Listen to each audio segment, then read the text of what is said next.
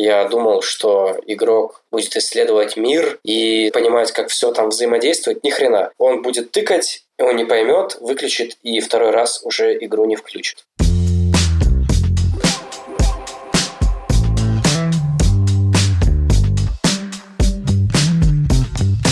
Всем привет! Это подкаст «Выхожу с понедельника», подкаст Geekbrains, и сегодня у нас в гостях Виталий Соловьев. Виталий – наш выпускник, и сегодня он расскажет о своем опыте разработки классной игры на Android и в будущем на iOS, я думаю, который длился три года. Три года самостоятельной разработки игры. Причем Виталий закончил даже не геймдев факультет, да, Виталий? Да, да, привет.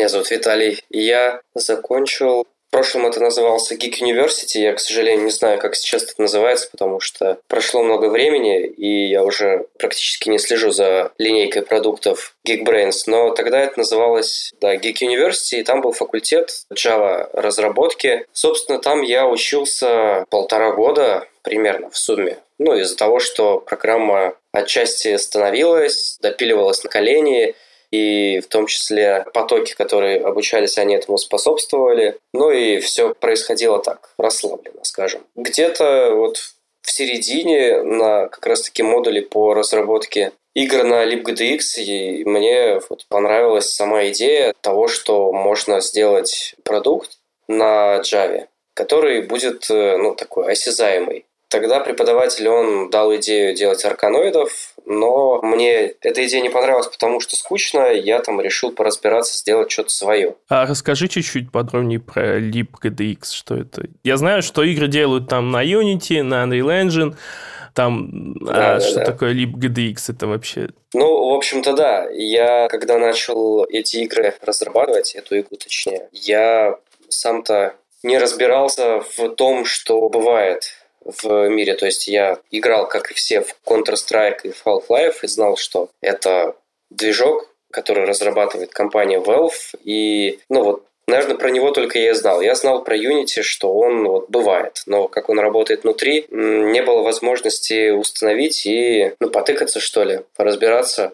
А LibGDX используют в программе именно в Geekbrains, и ну, мне кажется, они это делают правильно, потому что все-таки факультет разработки на Java, а не факультет game-девелоперов. Немножко разные вещи. LibGDX — это open-source кроссплатформенное решение, ну, я не знаю, одноименной компании, может быть. Хотя нет, вру. BadLogic — это команда-компания, они, в общем-то, сделали продукт LibGDX. Прикол в чем? Прикол в том, что ты получаешь из коробки мультиплатформенные возможности при написании одного и того же кода. И LibGDX позволяет тебе скомпилировать твое приложение, написанное на Java, хотя не только на Java на самом деле. Для Android, iOS можно запустить э, приложение как стандартный Java application и можно запустить в браузере, используя Google Web Toolkit. Что еще интересного? Интересного то, что там можно почитать код самой библиотеки, залезть внутрь, если надо что-то переопределить, дополнить и так далее. И для простых проектов, если ты условно неплохо соображаешь в программировании, там есть э, все что нужно для того, чтобы получился продукт э, законченным. Но много чего там и не хватает, и это все-таки решение, которое, наверное, даже не подходит для прототипирования, потому что на нем разработка ведется весьма долго. И это решение, оно не подойдет для того, чтобы тестировать какие-то идеи, но опять же, потому что скорость разработки, она очень большая, и все зависит от того, какую сложную логику ты хочешь в своем приложении сделать. То есть, если у тебя там, грубо говоря, один объект, который, вот как в арканоидах, летает влево-вправо, а сверху у него просто по прямолинейной траектории летят враги, другие объекты, то все решается просто. Это там 2000 строчек кода и 5 вечеров. Но когда тебе нужно создать мир, в котором много взаимодействий, много объектов, тебе надо, чтобы все это не тупило, чтобы у тебя была нормальная атмосфера, при этом передана со звуком, с эффектами. Но здесь уже начинаются различные танцы с бубном, и современные платформы типа Unity, они из коробки позволяют это делать, ну, потому что очень много все вот инкапсулировано внутри платформы, и ты там думаешь только над высокоуровневыми вещами. А если хочешь что-то сделать более конкретно, то ты уже берешь и там что-то программируешь. Поэтому какие преимущества LibGDX? Ты понимаешь, как оно работает внутри, то есть там прямо на уровне ГПУ, на уровне памяти, на уровне взаимодействия между объектами. Но ты тратишь на это очень много времени и сил. Понятно, низкоуровневая получается такая разработка. Очень низкоуровневая вещь. И ну, ниже уже только работа с графикой на уровне графического процессора через библиотеку OpenGL и ее вызовы. Это еще, короче, ниже, и там по экспоненте скорость разработки еще больше будет занимать времени. Поэтому после релиза игры, да, я же пишу сейчас, я пытаюсь ее как-то продвигать, пока что безуспешно, но я получаю отзывы от э, людей, которые, скорее всего, имеют свое мнение, ну, там, судя по их весу в том или ином сообществе. Еще же популярно иметь карму и так далее. Такие люди отвечают, они оставляют свое мнение. Более того, есть люди, которые оставляют свое мнение, будучи занятыми в индустрии геймдева, и это, эти мнения очень важные, да. Ну и они говорят, что да, первый проект, LibGDX прикольно, но чтобы делать вещи, тебе нужно забыть про это, забыть про свой первый проект и идти дальше. Окей, ладно, давай пока вернемся к самому началу. От отзывов вернемся туда, где ты только вот это все начинал делать. Расскажи подробнее именно про свой проект. Вот как тебе пришла идея и что он собой представляет? Там все было довольно просто. Преподаватель давал там свои какие-то спрайты для того, чтобы мы их накидывали в игру, ну, чтобы мы там не искали что-то свое. Мне они не понравились, я там погуглил, нашел другие. Ну и когда ты там ищешь какой-нибудь космический корабль, тайный картун, он тебе вываливает там список этих космических кораблей. Вставил его, потом вместо космических кораблей, которые являлись врагами в его игре, я там нашел других, значит, врагов и вставил их тоже. Потом понял, что, блин, ну, оно как-то не смотрится вместе, и корабль должен летать вокруг. Я понял, что нужно позволить ему летать не влево-вправо, а там по карте куда угодно. Потом я там сделал режим, когда можно было следовать за курсором, ну, соответственно, за пальцем, который нажат на дисплей телефона. И, собственно, все. И дальше я понял, что мне нравится, когда кораблик летает и не уничтожает что-то, а собирает наоборот. То есть я убрал потом корабли, я вместо кораблей сделал космонавтов, там нашел какие-то спрайты, и кораблик просто их начал собирать. То есть на тот момент, э, когда я обучался, это было невероятно сложно. Сейчас это все очень тривиально, и я там могу рассказывать, кто-то может не понять, но тогда меня это восхитило. После этого я добавил туда аномалий. Ну, там были не аномалии, а призраки как бы космос-призраки, у меня первая ассоциация была, которые следовали за кораблем. Ну, это был не корабль, это была ракета. И эта ракета, получается, должна была собирать космонавтов, набирать очки, чтобы заработать жизни, и удирать от э, призраков. Вот, в принципе, это была работа, которую я сделал за месяц. То есть я сделал там работу с э, ассетами, скачал какие-то там звуки, вот эти вот спрайты, сделал просто банальнейшую физику, сделал старт игры, ну, менюшка, старт, релот, стоп, эксит. Сделал жизни, сделал game over какое-то меню, и вот тоже на тот момент это был какой-то законченный продукт, чтобы, собственно, сдать работу. Я ее сдал, но она получилась веселая, прикольная, музыка была тоже такая восьмибитная, на где-то ее скачал. И преподаватель сказал, ну, вроде все хорошо, и даже лучше, похоже, что это лучшая работа которую я когда-либо видел. Вау, это стоящий отзыв, да. Да. Было бы интересно посмотреть, а что будет дальше. И вот что будет дальше меня очень сильно вдохновило. Вот, а что будет дальше? Дальше я показал эту работу декану факультета Саше Фисунову, он сказал, да, прикольно. Ну, он тоже, как бы, у него есть э, хобби, что ли, и он там игры мелкие тоже пишет. Он и курс преподает отдельно по играм, он пишет э, игры и делает это для себя и для курса одновременно. То есть у него там куча... Да, у него очень много наработок, он показывал всякое разное. Саша, если ты нас слышишь, я приду к тебе и заберу в подкаст. Поговорим с тобой про это, это очень интересно. Да, то есть он показывал нам такие вещи, которые на тот момент казались вообще невероятные куча каких-то там танчиков, которые стреляли друг в друга, ездили, куча всякого лута, там всякие вспышки, бомбы и прочее. Ну и плюс его манера преподавания, он имеет большой опыт программирования, то есть он, когда пишет э, программу, он вот говорит, как мы с вами, на естественном языке и одновременно пишет код. Вот то, что говорит вслух, то превращается в программу, но на языке Java. Вот. И если вернуться назад, я ему показал, он говорит, о, прикольно, давай попробуем развить эту идею, а было бы там хорошо, чтобы было вот это, а было бы хорошо, чтобы было вот это. Так получилось, что он пришел со своими идеями и потом пришел со своей реализацией этих идей – он сказал, так, твоя программа написана хорошо, но это не то, давай сделаем вот это, потом сделаем вот это. Значит, написал таких классов, вот таких еще десяток. В итоге игра поменяла свой вид, мы там скачали других картинок, накидали туда логики и каких-то эффектов, чтобы корабль там, захватывая астронавтов, чтобы они не просто исчезали, а чтобы был какой-то луч, которым они поглощали, там, чтобы он их мог, если что, сбить, соответственно, появился какой-то щит. Этот щит надо было как-то заряжать. Ну и через э, некоторое время там программа выросла в три раза. Потом мы поняли, что мы как-то странно движемся, и нам нужно там зафиксировать фичи. Слушай, а вот я понимаю, с точки зрения программной, все делалось тобой, там, Сашей, а именно визуальная часть, там, вот эти вот спрайты, графика, музыка, эти ресурсы, вы находили их э, open source? Это вообще сложно? Вообще, да, это сложно. Это сложно, если ты пошел на рынок и начал искать. Расскажи подробнее, пожалуйста, вот этот этап именно.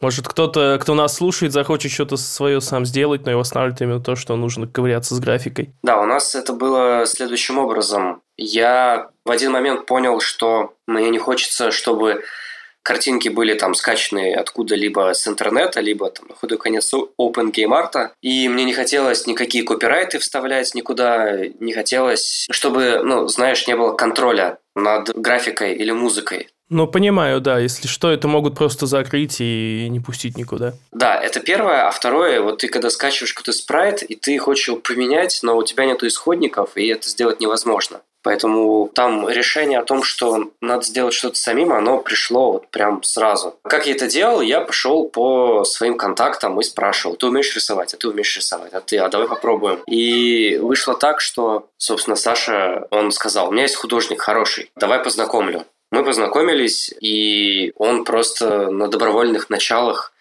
взял и начал выдавать идеи. И, ну, мы с ним работали довольно успешно первое время, там, может быть, полгода. Потом он стал понимать, что есть какие-то сложности, нюансы в том, что он много чего не может э, реализовать из-за того, что у него знания отсутствуют. Уходил обучаться. Там, я что-то делал. Потом он возвращался назад с каким-то результатом. Мы там что-то делали, он опять уходил. Потом возвращался и так далее. В итоге, в последний раз, когда он уходил, он больше не вернулся. И мне пришлось заканчивать проект самому, ну, чтобы он был уже продуктом, который все, выпущен. То есть дальше у него там другой цикл идет у этого продукта. С музыкой все было тоже очень просто. У меня есть товарищ, очень хороший друг. Мы с ним знакомы уже несколько пятилеток, уже почти, наверное, скоро будет десятилетие. Он занимается звукорежиссурой и делает это настолько изящно и быстро, что ты к нему приходишь, Паша, мне нужен звук и музыка. Он говорит, окей, я там программу поставлю себе на комп, извини, переезд был. Через три дня он там ставит себе программу на комп и выдает мне наработок своих там 600 мегабайт. Говорит, выбирай. Очень классно. Да, и я буквально там выбираю, говорю, что понравилось это, это, нужно поменять вот так, здесь сделать вот с таким-то стилем, тут добавить барабанов, тут еще чего-нибудь. Буквально там итерация в неделю, он мне выдает уже результат. То есть там у него просто очень много опыта, и, ну, это ничего ему не стоило, то есть ему было в кайф. Он такой, да, ништяк, надо, короче, вот игра, проект, давай попробуем сделать. И между делом делал. Денег я никому не платил, все на добровольных началах, и игра, она изначально планировалась быть полностью бесплатной, без баннеров, вообще без всего, открытый исходный код, вообще все открытое. Но все изменилось, и сейчас все немножко иначе, и я пришел к этому, потому что мне захотелось изучить то, как игры продвигать. Вот, если их не продвигать, то непонятно, как делать следующий проект. О, это интересная тема. У нас, по-моему, даже на эту тему недавно был метап на геймдев факультете.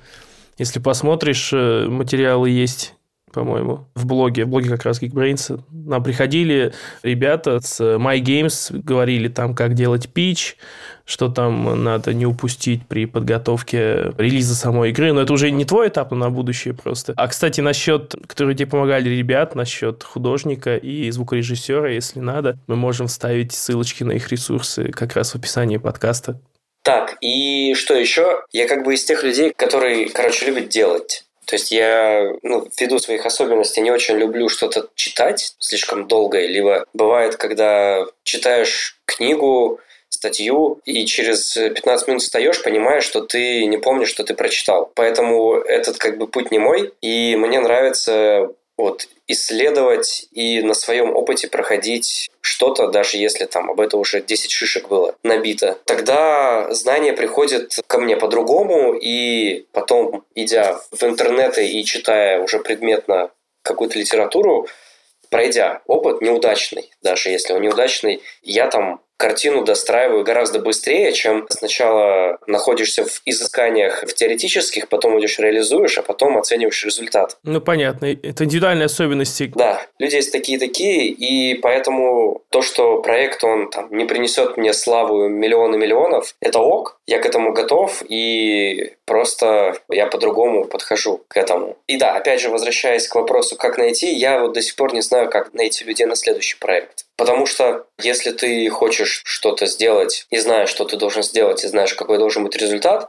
ты берешь деньги, берешь людей, описываешь им задачу, и они предоставляют тебе результат, ты контролируешь и говоришь переделать или окей, принимаешь работу. Вот. У меня все-таки никогда не было денег на этот проект, и я не планировал нигде брать. И даже вот сейчас я там пытаюсь делать какие-то вещи по части продвижения, у меня там нету денег на то, чтобы этот продукт продвигать. Вот там есть у платной версии 14 покупок, я эти деньги взял и потратил на то, чтобы заказать рекламу в каких-то пабликах в ВКонтакте, посмотреть, как идут скачивания бесплатной версии в зависимости от этого события. И все, ресурсы закончились, я там буду искать другие пути, и мне кажется, что это тоже ок, потому что ну, у меня некоммерческий проект, это не была сама цель, и есть огромное количество ошибок, из-за которых я знаю, что миллионы миллионов людей не будут в нее играть. Поэтому здесь я опять же вот на опыте буду все проходить. На опыте, на отзывах буду все это дело как-то саморизовать в табличке, и потом уже пойду и почитаю, а как было у других. Пойму, что ага, у меня было так же, они извлекли такие же выводы, и значит я, если пойду в ту же сторону, то у меня будет результат достигнут вероятнее всего лучше, чем сейчас. Ну смотри, у нас же есть факультеты геймдизайна и геймдева. Можно, я думаю, тебя свести с э, организаторами факультетов и в рамках какой-то там практики предложить людям, которые там учатся, помочь тебе с новым проектом. Это будет классно. У нас кросс-платформенные такие вещи сейчас активно продвигаются, и я постараюсь как-то быть мостиком, если что, свести тебя с кем надо. Ну, кстати, интересно, интересно. Это было бы интересно, да. Да, есть работа и сейчас, и по этому проекту, и касательно работы с клиентами с пользователями я ее провожу и сейчас. Вот у меня есть целых 120 активных пользователей, которые игру не удалили. При этом конверсия сейчас один к двум. Это что значит? 50% конверсия – это значит, что люди, которые игру скачали, 5 из 10 ее удалили, но 5 из 10 осталось. Короче, это супер результат на самом деле, хотя объемы у меня небольшие. И я работаю сейчас отзывами и вчера, допустим, я сделал новый релиз, исправил там некоторые вещи, которые мне посоветовали исправить уважаемые люди из индустрии. И сейчас я готовлю следующий релиз для того, чтобы исправить вторую порцию вещей, которые мне посоветовали исправить уважаемые люди. И таким образом я там смогу привести продукт к тому, который требует рынок. То есть я не ожидал, что люди не смогут нажать кнопку play, потому что она, блин, находится не в том месте. Или я не ожидал, что люди, включив игру, не будут знать, что делать в этой игре, пока огромный палец не покажет им, блин, нажми на меня. Да, слушай, этот UX – это довольно загадочная тема, это вообще отдельно изучается. Да, эти вещи для меня не очевидны, но такие отзывы я получил даже на своей вот этой слезной выборке людей, и их я попытаюсь исправить. После того, как э, я это сделаю, продукт будет еще более юзабельный с точки зрения продвижения. И вот в этом случае, скорее всего, можно, кстати, попробовать с помощью вот этих факультетов его продвинуть. И я уверен, что игра, она обладает приятной эстетикой и атмосферой. Поэтому ее нужно просто как-то грамотно показать. ну, как это сделать, я не знаю. И в этом случае, да, давай попробуем. Вдруг чего еще интересного получится. Это будет опыт для всех. И для вас, и для меня. А расскажи, вот ты начал говорить об ошибках, которые ты много-много на своем пути встретил. Расскажи, пожалуйста, о каких-то самых таких ярких. Так, ну давай начнем по очереди. Первая и очень большая ошибка, которая не стала фатальной, но стала бы, если бы продукт был там достаточно вписываемый в текущие реалии, к текущему потребителю. То есть, если бы продукт был хорош, если бы его условно на Play Market начали скачивать интенсивно. У меня нету сейчас версии для iOS. И очень большая ошибка заключается в том, что я не закрыл все ниши разом. Соответственно, люди, которые там делают э, платформеры, они должны делать на все платформы свой продукт, свою компиляцию, иначе они могут потерять прибыль. Когда пришла пора релизить игру в Play Market, я вот спросил у жены, говорю, слушай, а ничего ли я не забыл? Она сказала, хорошо бы сделать игру для Apple. У нее iPhone, она говорит, вот я не могу в нее поиграть. Я окей. Начал ковыряться и понял, что у Apple там своя какая-то жизнь, что нужно потратить время для того, чтобы libgdx научить компилироваться под Apple. Более того, для этого нужен MacBook, нужен, собственно, iPhone,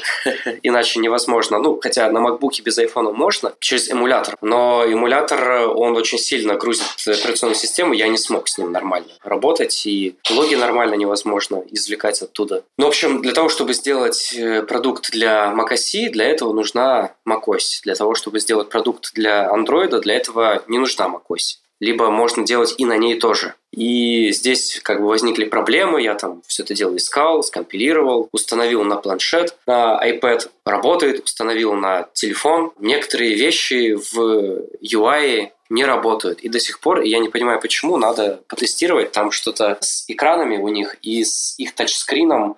Он как-то странно координаты передает, и поэтому в некоторых местах тыкаешь пальцем, а он как бы считает, что ты тыкнул чутка левее. И это там мне еще на несколько месяцев работы поразбираться. Ну, после того, как я обработаю отзывы от э, игроков, я вот переключусь и буду делать компиляцию на iOS. И при других обстоятельствах, да, эта ошибка была бы фатальная. То есть, если бы проблем не было, ты делаешь релиз, а у тебя там пол рынка условно отрезано от этой игры. Это плохо. Ну да, причем по деньгам это больше половины. Вот, да, в том-то и дело. И оказывается, что самые платежеспособные пользователи, они как раз-таки там. Они, короче, используют продукцию Apple, нежели мы с вами. Следующая ошибка, которая была, это отсутствие документации на начальном этапе создания игры. Что такое документация? Документация – это язык, на котором ты общаешься с командой. И если у тебя команда больше двух человек, то все становится очень непросто. Мало того, что там вы не связаны никакими дедлайнами, KPI, какими-то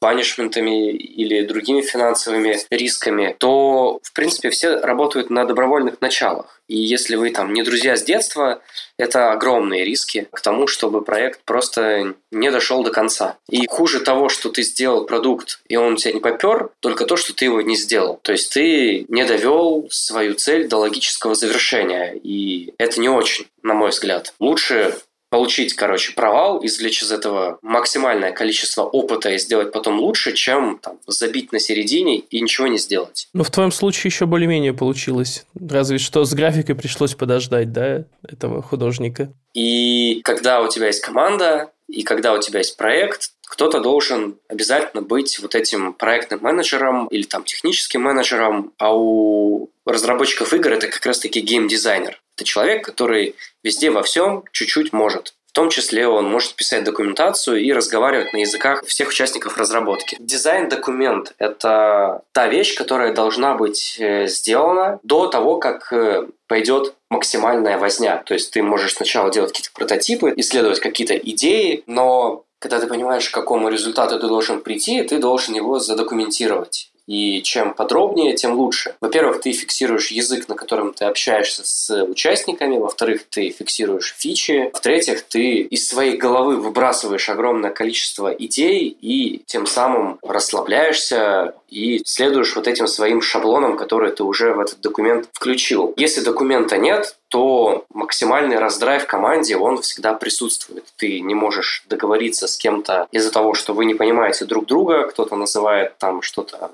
по-своему, ты по-своему. У вас постоянно обсуждение уходит в какие-то непонятные русла, и в итоге ты можешь реализовать не то, о чем вы договаривались, потом нужно переделывать. В общем, это неприятно в процессе разработки. Но создавать такой дизайн-документ — это очень сложная и очень, скажем так, неприятная задача, потому что это прям максимальное количество рутины. Квинтэссенция рутины. Я так понимаю, это база знаний по игре, прям вот по всему. Да, да, это база знаний по игре, это всякие там шаблончики, сценарии, взаимодействие между объектами, примеры график. Ну, не самая веселая часть, да. Да, а потом туда уже прикладываются какие-то архивчики с готовыми графиками и так далее. Да, эта часть, она очень неприятная, но без нее сложно в итоге. И очень много приходится переделывать.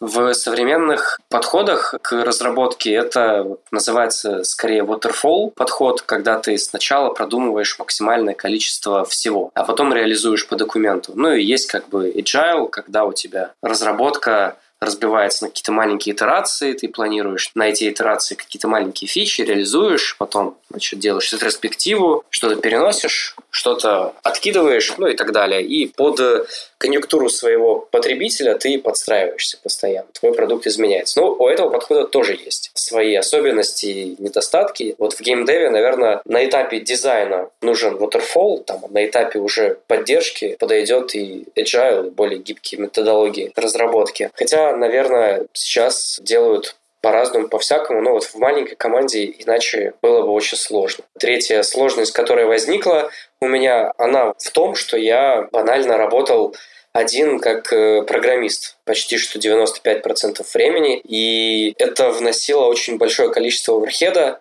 в процесс разработки. То есть там мало того, что надо было понимать и изучать то, как э, строятся игры, нужно было разбираться еще с тем, как правильно программу писать. И я смотрю сейчас на полку, 8 книжек стоит средней толщиной, наверное, страниц по 500, это вот все по Java, в которых написано, как правильно программу писать. И учитывая то, что я начинал эту игру, я не знал вообще нифига. Заканчивал эту игру, я там, может быть, где-то в районе среднего middle разработчика, и, соответственно, у меня никогда не было старшего разработчика, который игры писал. У меня не было и обычного старшего разработчика, который просто там писал именно бэкэнды какие-нибудь, или там продукты, платформенные решения на Java. Этого всего не было.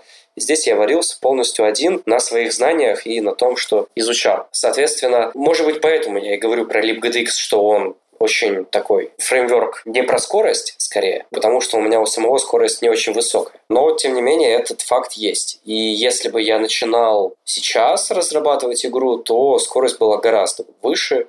Если бы было два разработчика, она была бы выше в несколько раз, в 4, в 5. Три разработчика там в 10 раз выше. Ну, даже какая-то геометрическая есть прогрессия здесь. Да, да, то есть там все очень хорошо. То есть у тебя делится все по обязанностям, по компонентам, и скорость там она растет просто очень быстро в геометрической прогрессии. И это сложность была, это, ну, ошибка, наверное, ошибка. Ну, понятно, понятно. В одиночку было тяжело, но это был твой проект. Ты просто не смог найти, наверное, не успел кого-то еще. Да, и я, наверное, хочу сформулировать эту ошибку.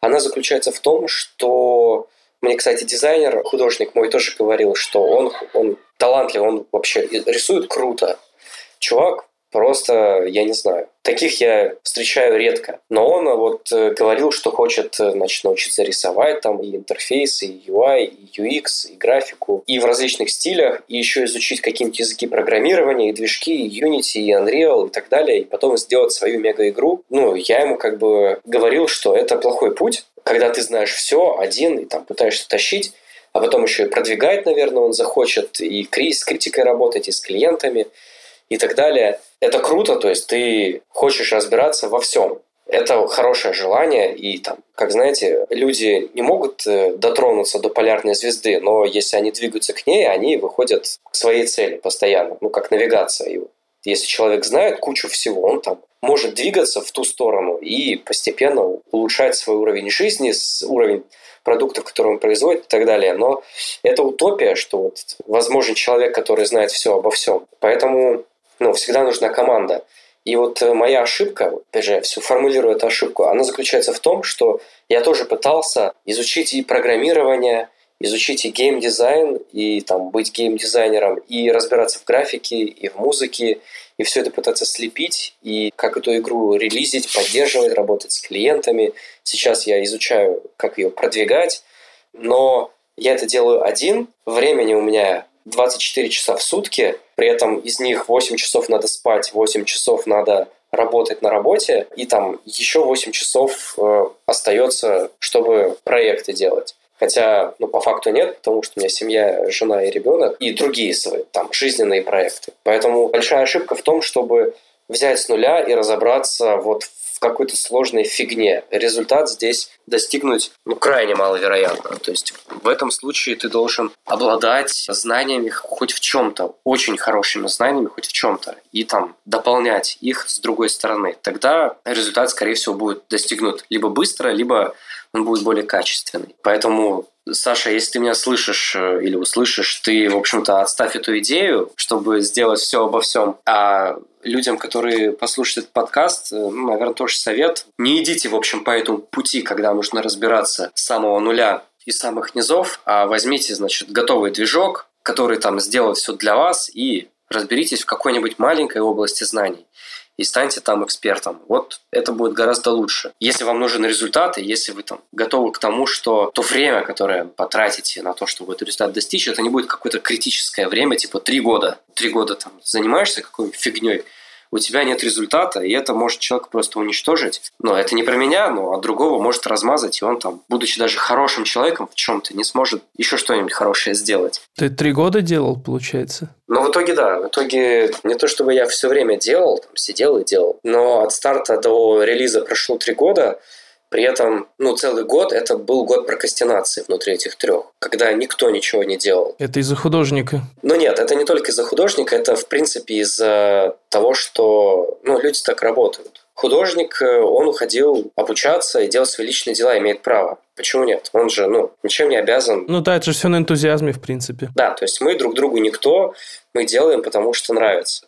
Вот, ушел и будет но человек ушел, там нету два месяца результата, и мне два месяца, получается, нечего вставлять в игру. Соответственно, я тоже ушел на два месяца. Через два месяца ты уже думаешь, блин, зачем это все? лучше там пойти в футбол поиграть. Потом художник возвращается и говорит, я сделал, но тут что-то как-то не очень. Ты такой опять, значит, возвращаешься в контекст, уже забыл, что ты там кодил, начинаешь втаскивать это все назад, у тебя появляется энтузиазм, вы там 3-4 месяца фигачите интенсивно, а потом понимаете, что достигли снова какого-то плато, и там, допустим, я или художник снова говорим, ну, надо, короче, пойти и подумать, поизучать. У него было, мне нужно пойти поизучать что-нибудь там из UI, UX, там из графики и так далее, из, ну, там, как иконки рисовать правильно и компоновать. А мне нужно было пойти поизучать, как программу писать правильно, потому что я там встречаю проблему и не знаю, как ее решить. Иду, вот, и говорю, что Саша, ты мне можешь ничего не рисовать, это бесполезно, я ничего не вставлю, давай ты тоже позанимаешься. И он уходит. Все, разбегаемся. Плюс отпуск. У меня сейчас есть практика уходить в отпуск на месяц с полным выключением от всего. То есть там выключаешь телефон, уезжаешь в тайгу, и живешь. Полезная штука. Да, приезжаешь назад, у тебя как бы время раскачаться, перед отпуском на работе надо дела закрыть, соответственно, не до проекта. Потом под Новый год как бы тоже особо не до проекта.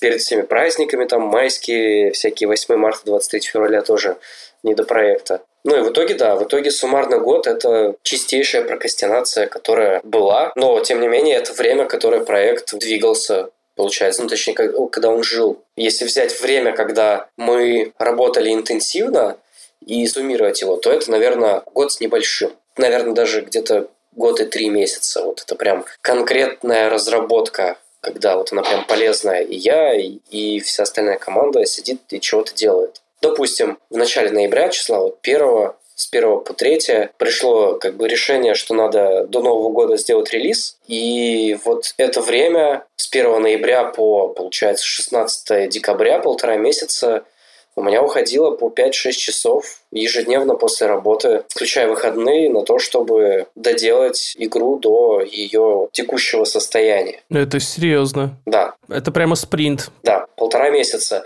И таких спринтов, ну вот было ну, штук 5, наверное, в сумме 6, когда ты полтора месяца безвылазно прям фигачишь и фигачишь.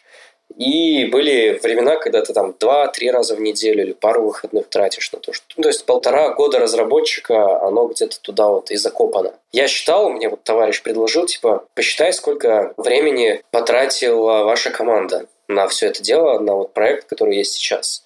Я посчитал, вышло примерно полторы тысячи часов на все. Это немало, это много, и более того, это дорого очень. То есть, если, условно говоря, у тебя есть деньги, и ты берешь команду на вынос в аутсорсинге, то это получается очень много миллионов рублей на такой проект в итоге. И если, конечно, брать разработчиков э, правильных, там, художников тоже правильных, звукорежиссеров и так далее, и всех тех, кто умеет, это, конечно, будет там в несколько раз, а может быть на порядок меньше. И если будет выбрана платформа другая, технология другая разработки, и все, короче, будет другое, это все будет гораздо-гораздо меньше, но вот мы потратили столько. Цифры ужасные. Ну да, ну да, времени действительно много. Но понятное дело, тут э, баланс, либо ты платишь профессионалам, либо ты ищешь каких-то ребят на энтузиазме и миришься с тем, с чем приходится мириться. Да. Я хотел предложить э, как раз вклиниться немножко, предлагать всем сразу искать, ну, типа, не разбираться самим во всем, а искать людей, которые могут закрыть другие стороны проекта,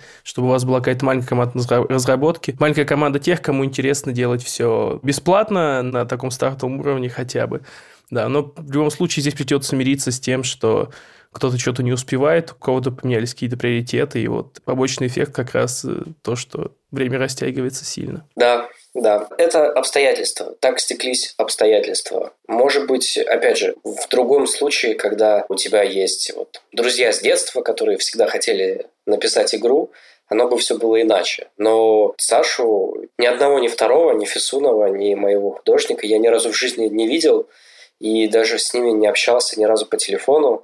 То есть это только телеграм-переписка. То есть я не говорю, что это epic fail, так не должно быть, но это просто стеклись обстоятельства. И это причем не умаляет того факта, что мы довольно на близкие темы иногда э, беседовали там друг о друге, о своих жизнях и так далее, но и остались таковыми. Беседовали, делали проект, расходились, собирались заново и опять делали. У меня есть, наверное, вот этот э, синдром отличника, и я просто не мог не доделать проект до конца. В принципе, множество отзывов, которые я сейчас э, собираю, они не о том, какая игра прекрасная и о том, что она какая-то уникальная, она как раз-таки о том, что молодец, чувак, ты, короче, сделал с нуля и до единицы. вот. Это, в общем, достойно уважения, не все так могут. По факту так и есть. Хотя вот в палитру вероятности успеха я, скорее всего, не попадаю. Но надеюсь, то, что те, кто слушают, они скачают игру, поставят оценку и дадут описание в Гугле, чтобы я проработал эту информацию и там что-то сделал, что-то улучшил, и на будущее у меня были какие-то данные к тому, чтобы еще лучше сделать новый продукт, если я к этому приду. Ну да, в общем, традиционно ссылочка в описании, ставьте оценки, давайте отзывы. Виталий будет очень рад, и мы тоже будем рады за Виталия. Ссылка будет на Android Market. Пока что одна, но в будущем, я так понял, у тебя будет версия и на iOS. Да, я сделаю, потому что это тоже интересно, и надо понимать, как работает магазин в iOS, какие кнопочки надо жмякать, э, какая там статистика. Это тоже очень, ну, такая интересная вещь, потому что очень много настроек, очень много вещей, которые нужно делать в сопровождении к своему продукту. То есть игра – это не все, это не конец. Вот ты там последний комит нажал, сделал пуш, потом собрал АПКшку, и на этом не закончилось ничего. И на самом деле на этом все только началось. Тебе после этого нужно описать свою игру, тебе нужно сделать приятные скриншоты, сделать какое-то промо-видео, ролик, выложить его на YouTube, соответственно, тебе нужно канал на этом YouTube, сделать описание к ролику, сделать так, чтобы он был не совсем паршивый, ну и то есть там сделать какую-то минимальную работу, чтобы это не было прям уж совсем поделкой. То есть у тебя там завершенный продукт, а остальное все поделка, ну, смотреться будет не очень. Какое-то промо должно быть, да, на уровне. Да, причем очень легко сделать промо, когда у тебя landscape ориентация игры, то есть она горизонтально работает, ты просто там снимаешь видео с экрана, нарезаешь, накладываешь на музыку и работает. Но у меня игра работает вертикально, а промо-ролик он горизонтальный.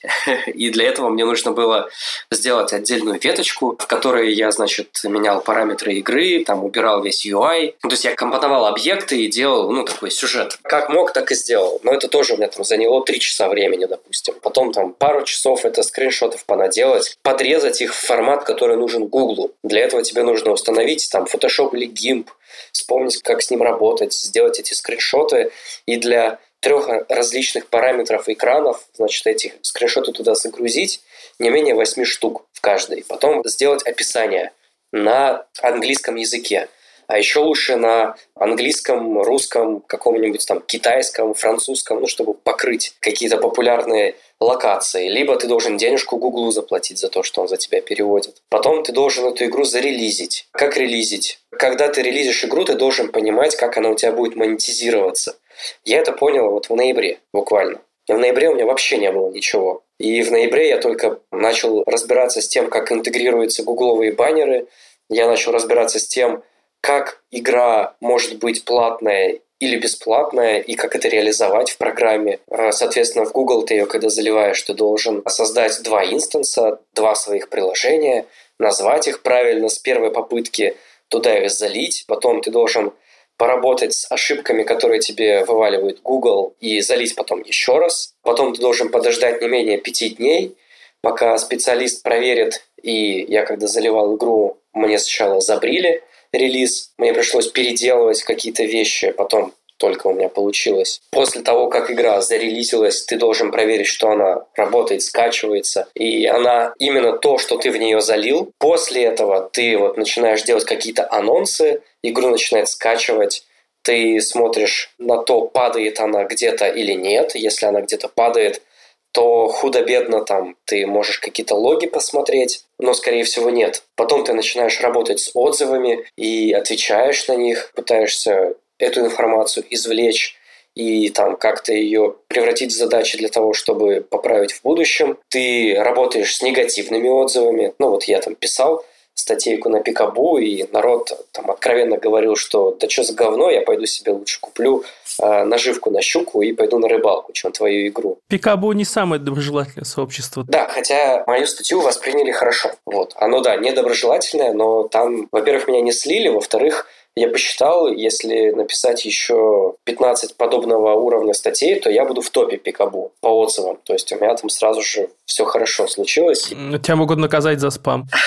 Ну да, да, могут. Кстати говоря о статьях, ты можешь попробовать зайти на Хабр со статьей. Вот Хабр как раз-таки мне непонятен. Ну, ладно, я просто имею опыт с Хабром, какой-никакой. Я до этого работал на Хабре, и, в принципе, я тебе могу помочь. Если что, в принципе, на Хабре можно найти даже каких-то себе ребят, энтузиастов в помощь. На Хабре, я помню, меня один раз слили. Прям в ноль, в дно. Это нормально, это нормально. После этого я им перестал пользоваться, потому что там, ну, как ветер подует, как звезды сойдутся так тебя и сольют. Да, такое сообщество такое своеобразное. Ну, в общем, это того стоит. Хотя оно не было таким. Я за Хабром наблюдаю с момента его, скажем так, открытия. И, что называется, раньше было лучше, на мой взгляд, до того, как карму стали воспринимать так, как ее сейчас воспринимают. Но, тем не менее, вот я пока что еще опасаюсь. То есть я попробую, я попробую, но мне кажется, что не сразу оно может зайти. И там же надо сначала изучить, там не было ли такого уже, там не писал ли кто-то еще. Твою игру-то никто не писал. Твоя игра уникальна в своем руну, типа. Как, да, но, но такие же истории уже были на Хабре и в Симпсонах тоже. Я смотрел, я смотрел. Я там сделал игру, вот моя история. И там описание, дальше обсуждение.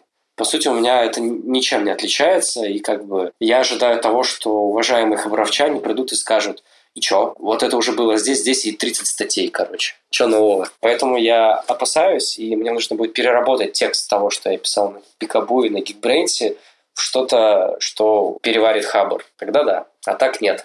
Ну и вот, да, я говорил о том, что все не заканчивается. Все не заканчивается. Значит, дальше что? Ты пишешь статьи, работаешь с негативом, ну и черт с ним, там у меня все хорошо с негативом. Я, в принципе, рефлексирую прям, наверное, на уровне нуля к негативу. У меня нет проблем, в общем, с критикой. И с негативом я пытаюсь выудить информацию, которую человек хочет сказать конкретно. То есть там человек говорит, что он хочет купить новые воблеры, я понимаю, как что там, ему неинтересно, и мне хочется понять, почему ему неинтересно. То есть я работаю с этими производными, поэтому тут все окей. Что такое воблеры? Ну, это такие штуки, которые похожи на рыбки, ты их кидаешь, и на них щука ловится. Окей, было неожиданно. То есть мне важно не потому, что там я хочу хайпануть или так далее, мне важно, чтобы пользователи изложили мне суть вещей, и я смог справиться на уровне игры, чтобы было пользователям комфортно играть. И это, получается, следующий этап в гейм-деве – это поддержка твоего продукта, и постоянная его адаптация. Я могу привести некоторые примеры. В общем-то, я тут собрал отзывов на целых два релиза. И вот э, релиз 3.1, который вышел, он делает что? Как я и говорил, я некоторые вещи от пользователей совсем не ожидал, как, например, то, что они не могут нажать на кнопку «Старт». Соответственно, в новом релизе я сделал большую и единственную кнопку «Старт». Когда человек скачивает игру, нету ничего, кроме кнопки «Старт». Но после того, как он проиграл один сет, он возвращается в привычную среду, и там есть тоже большая кнопка старт, но она не в углу, а посередине, и она гигантская. Вот, потом, значит, пользователи... У меня в игре, э, ну, я хотел как-то, во-первых, поэкспериментировать, во-вторых, персонализировать игроков, и вот сделал профайлы. То есть человек может забить свое имя, сделать конфигурации для себя, или, допустим, для себя и для ребенка, и пройти в игру со своими конфигурациями. Сейчас я понимаю, что конфигурация – это фигня, там с какой-то стати игроку давать возможность играть на одном телефоне нескольким людям – это нехорошо.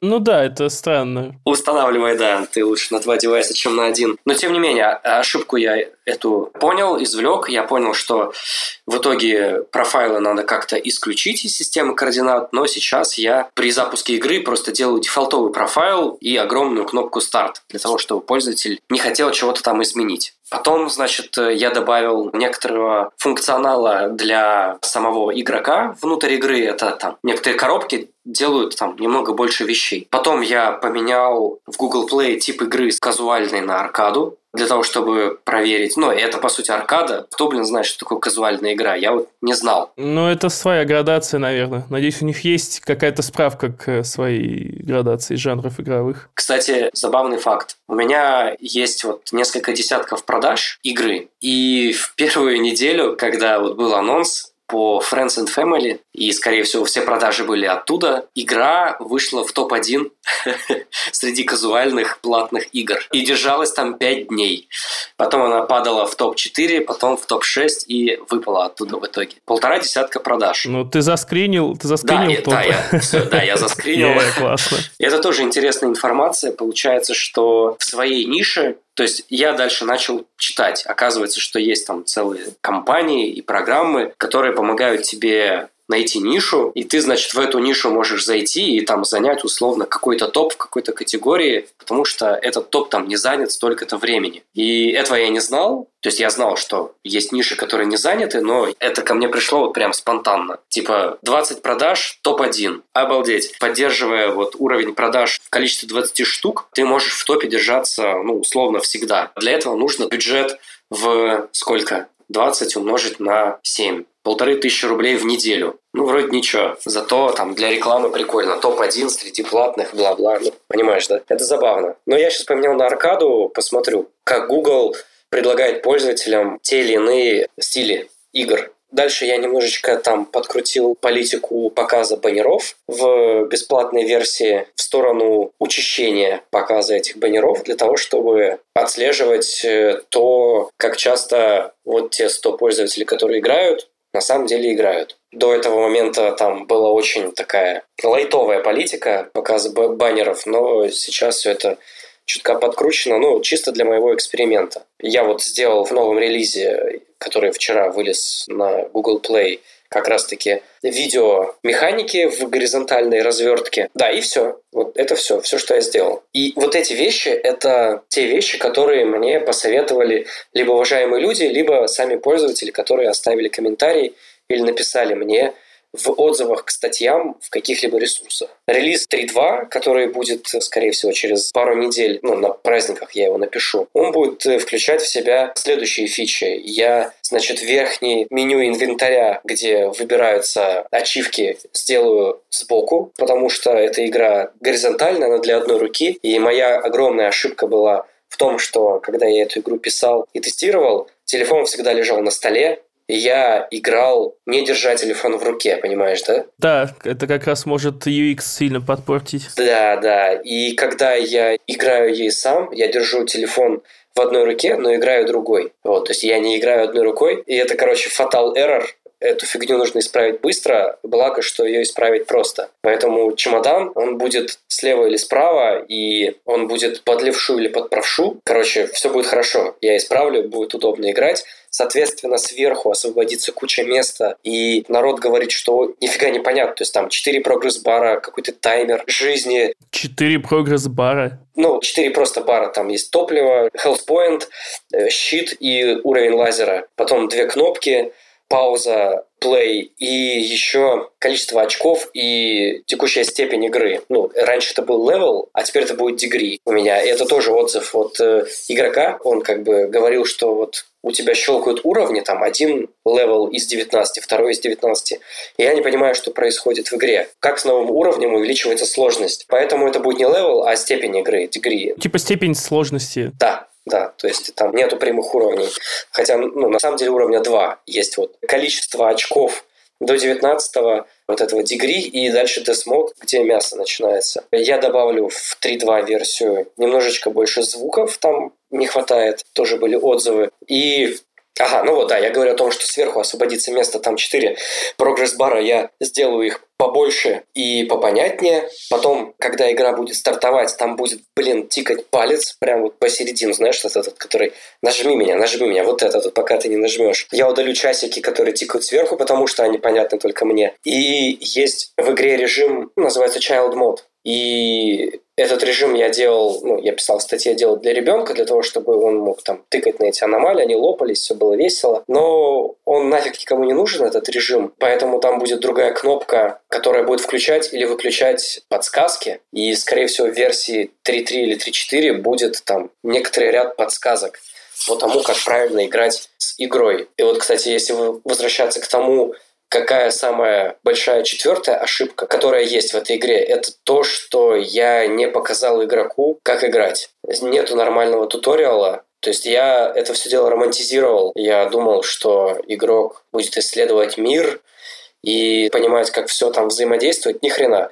Он будет тыкать, он не поймет, выключит и второй раз уже игру не включит. Поэтому туториал и как учить играть, это все прям must have. Ну да, обычно в каждой игре мобильной есть какие-то всплывашки со стрелочками там. Да. Нажми сюда, нажми туда. Да. Это уже какое-то такое правило в индустрии. Да. Думаю, пользователи да. приучены к этому. Да. Мы хотели это делать, и на это даже был тикет, но мы это сделать не смогли. И игру я выпускал без этого только потому, что надо было ее выпустить. Если бы я ждал художника или другого художника, который бы нарисовал мне туториал, то все бы сдохло, либо бы на год еще отодвинулось, это было уже неприемлемо. Поэтому сделаю так, как смогу, хотя бы частично, хотя бы самые такие непонятные вещи попытаюсь стрелочками обозначить, но не больше. А планы были сделать всплывашки с инфографикой без текста, потому что текст никто не воспринимает, а инфографика это круто. В будущем проекте, конечно же, эти всплывашки с подсказками точно будут, иначе никак. Расскажи пару слов о будущем проекте. Что у тебя в планах сейчас? Зачем ты спрашиваешь такие вещи? Ну, мы подходим к какому-то логическому концу. Мне хочется услышать что-то такое жизнеутверждающее, типа я сделаю еще круче, я освою еще больше. Вот смотри, что я сделаю с текущим проектом. То есть народ мне советует забить. Типа вышло и вышло, и будет. Подумай над другими идеями. Но я хочу немножко поработать с результатами, и хочу максимально приблизиться к удовлетворению тех пожеланий, которые получил, для того, чтобы, знаешь, полный цикл завершить. Вот у тебя есть продукт, у тебя есть релиз, у тебя есть релизный цикл, у тебя есть фидбэк от рынка, ты ему даешь ответ, ну и все, и дальше он как бы течет, потом умирает, да, уходит на задний план. Ну да, какой-то цикл фидбэка и работа над ним должен быть, да. Вот, да, то есть прям вот э, выпустить на кладбище игр э, Google Play и забыть я не готов. Поэтому сейчас в ближайших планах поработать с отзывами и сделать что-то, что будет более-менее вменяемым в итоге. Что касается новых проектов, я пока, честно, не знаю. Писал в статье, что хочу поразбираться с там Box 2D, со скелетной анимацией, поизучать что-нибудь еще. Не знаю. Пока что я не решил, и идея сделать новую игру пока что не возникла. Хотя есть ощущения небольшие. Ну так, я сейчас буду фантазировать. Есть, есть короче, фантазия сделать не игру, а сделать приложение для медитаций. То есть сделать приложение, в котором будет список каких-то готовых медитативных практик, сопровождаемых какой-то музыкой там или голосом, какими-то инструкциями. И, собственно, и все. У меня есть товарищи, которые профессионально занимаются терапией, психологией, коучингом. Есть еще там люди, которые более-менее могут рисовать, и у них есть свободное время.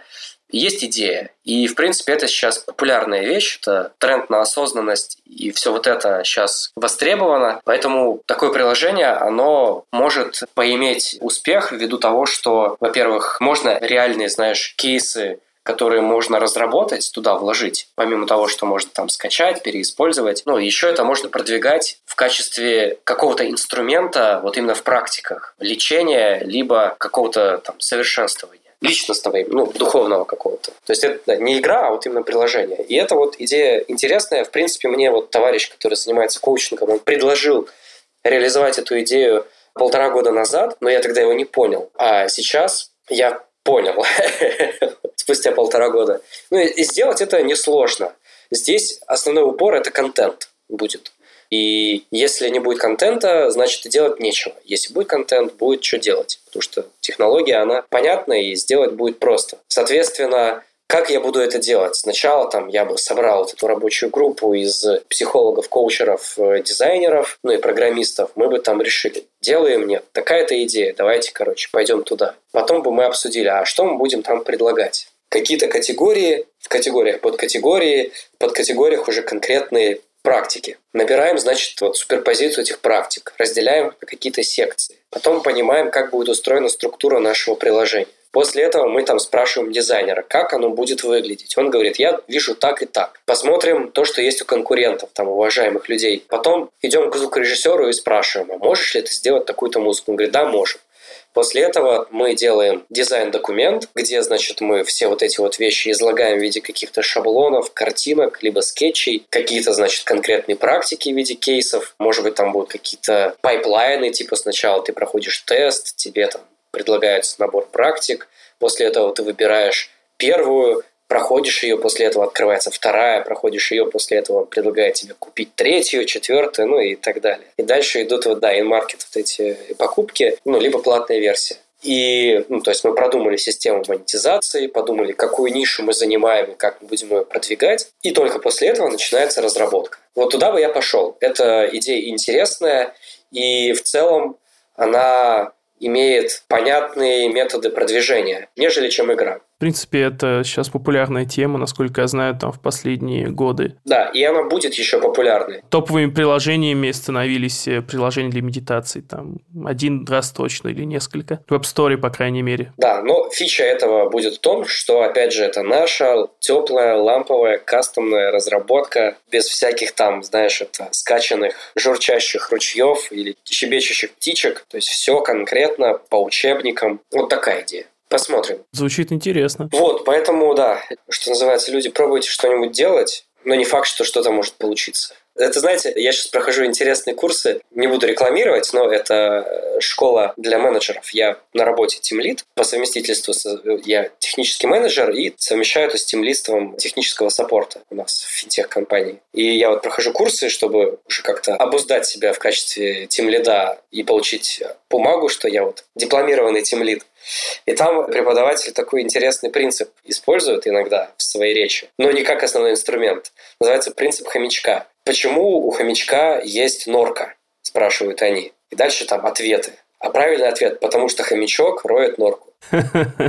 Окей. Поэтому постарайтесь э, рыть норку. Если вы не будете рыть норку, у вас ее не будет. И на этом, наверное, все. Ну, знаешь, это достойно того, чтобы попасть в заголовок нашего подкаста или в подзаголовок. Хорошая идея. На этом, пожалуй, все. Это был подкаст «Выхожу с понедельника», выпуск 22. Все ссылки мы приложим в описании. Ссылки на пост об игре в блоге Geekbrains. Там будет и кода много, там будет разбор небольшой технологии и картинки. В общем, более техническая такая сторона вопроса рассматривается. Почитайте, статья большая, интересна. Также, конечно же, будет ссылка на игру. Как, кстати, игра называется? Игра называется Буран 19. Ну, в описании вы сможете увидеть сразу ссылку. Да. Да, да Переходите на страницу игры, скачивайте, оставляйте отзывы, покупайте, если понравится. В общем, взаимодействуйте как можете. Любой фидбэк Виталию очень важен, я думаю. Да и мы будем рады. И читайте другие статьи в блоге, слушайте подкаст «Выхожу с понедельника» на всех платформах, оставляйте